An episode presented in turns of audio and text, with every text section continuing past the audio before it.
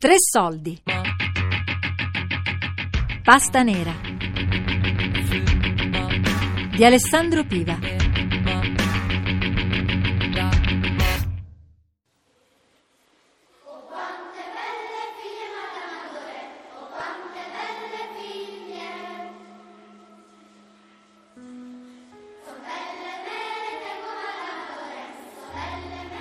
Tra il 1945 e il 1952 più di 100.000 bambini del sud più svantaggiato furono ospitati da famiglie del centro-nord in una grande iniziativa di solidarietà.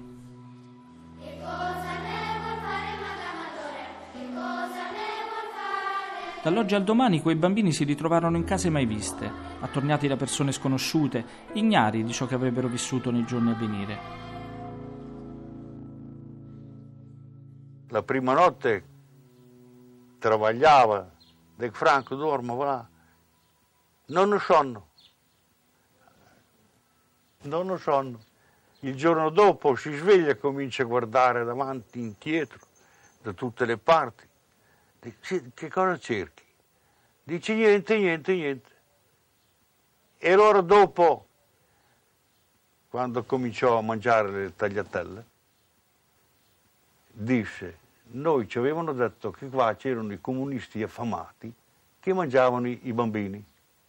La parola comunista non sapevo che cosa volesse dire, che cosa significasse, ecco, non, non, non, non, la conoscevo, appunto per questo, quando sono arrivata qui, che mi sono trovata in questa stanza grande, con questo gran camino acceso, perché era d'inverno, quindi faceva freddo, ho visto questo gran camino che, che schioppettava, queste, la mia poi, ho avuto il terrore e sono scappata piangendo a nascondermi sotto un tavolo.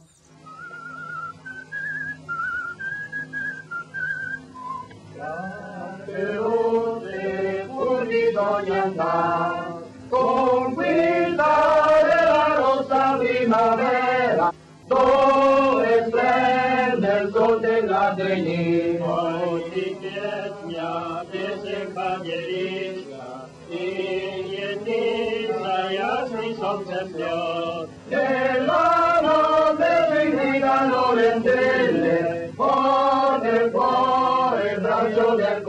Devo dire che poi questa cosa si è stemperata anche perché le famiglie che ricevevano le notizie, eh, le, le, i bambini che scrivevano e se non scrivevano loro scriveva la famiglia, le famiglie si sono, sono venuti a trovarli, sono venuti qui, sono venuti con gli altri fratellini, sono stati qui magari una settimana, eh, sempre ospiti delle famiglie, quindi ci sono resi conto di persona che l'ospitalità era quella che, che era stata promessa, insomma. No? E poi c'era questo, io non è che ero capitato in una famiglia diciamo così, che non avevano figli, avevano fatto questo atto di generosità, diciamo, eh, io ero il tredicesimo, quattordicesimo bambino in quella famiglia.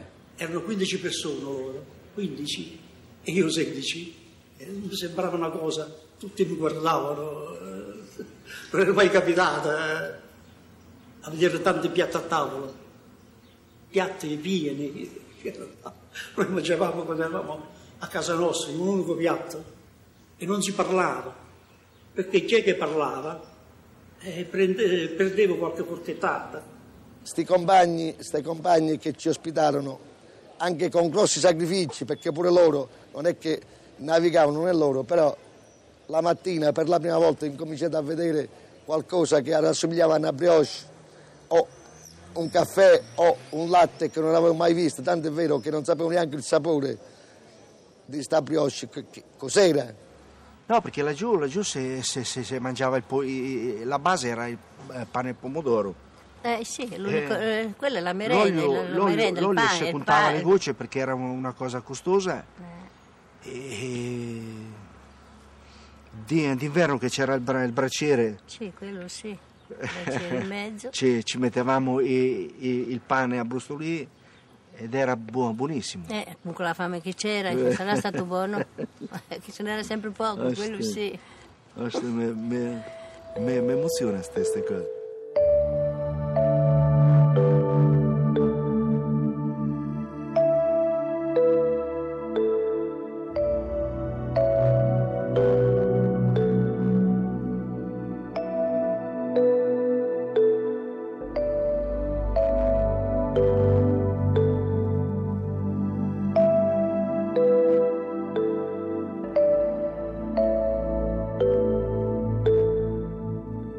Allora la fame si ricorda, ma anche dopo, dopo passata la guerra, ehm, quando facevo il pane fresco, perché noi facevamo il pane una volta alla settimana in casa, quando facevano il pane fresco era come fosse roba dolce, ciambella, perché non sapevo cosa fosse.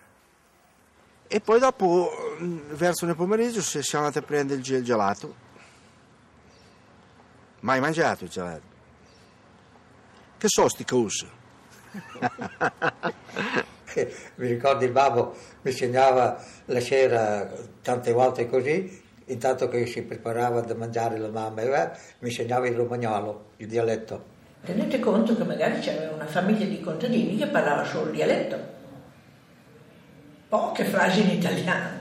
Se poi il bambino da Napoli parlava solo in napoletano, voi capite che le cose si complicavano, insomma, anche dal punto di vista della comunicazione. Dopo mischiava l'italiano col suo romagnolo con il nostro e allora era fatica a capire.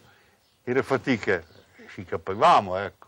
Passati i primi giorni che non, ehm, insomma, eravamo un po', tutti un po' lontani, anche se vogliamo usare questa frase che è brutta, di due mondi un po' diversi, ecco, fra il nord e il sud, ecco, questo periodo.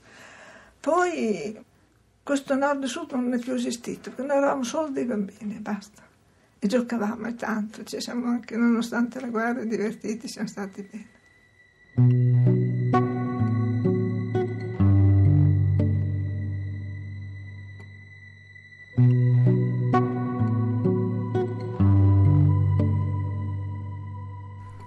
All'inizio facevano fatica persino a comprendersi con i loro dialetti così diversi, ma ai bambini bastò poco per stringere amicizie che sarebbero durate tutta la vita.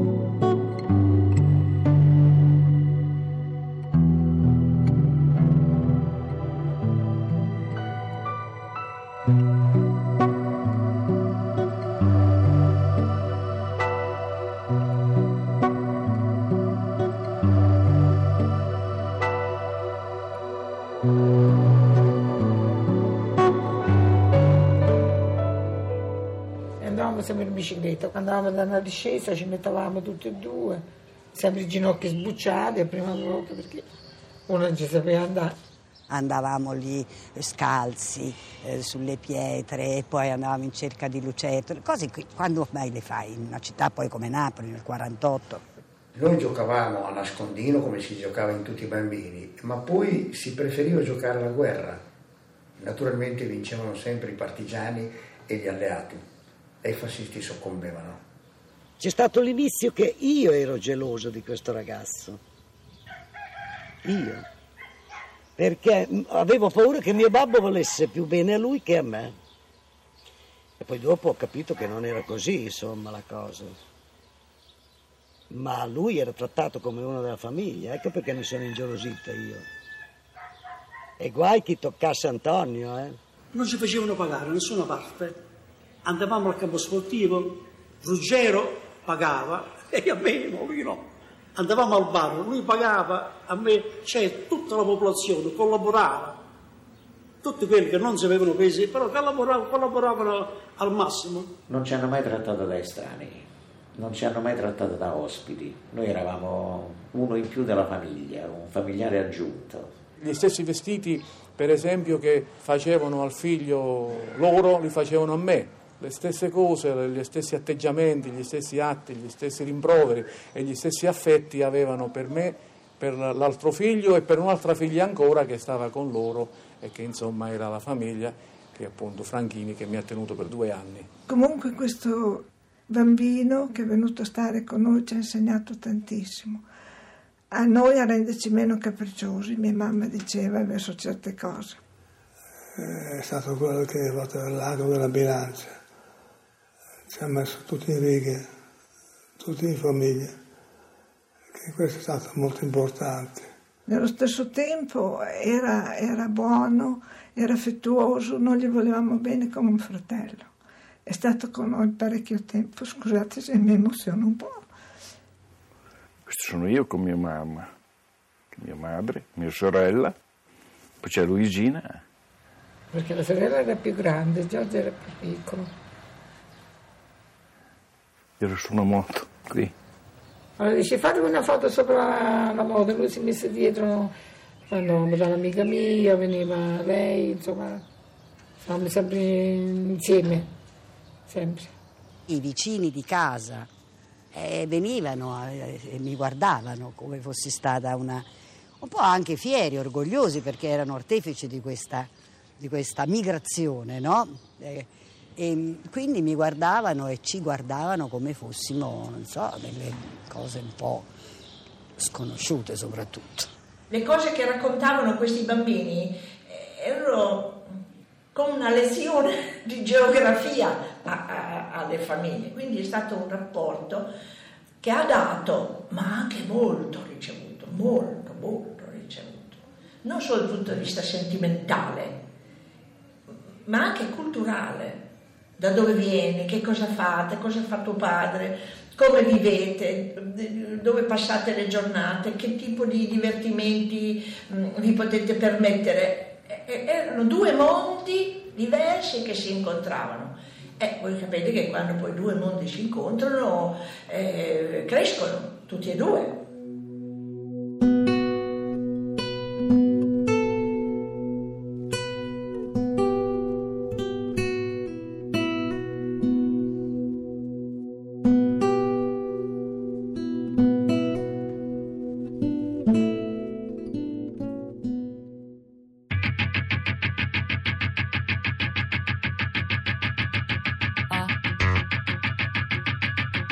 Pasta nera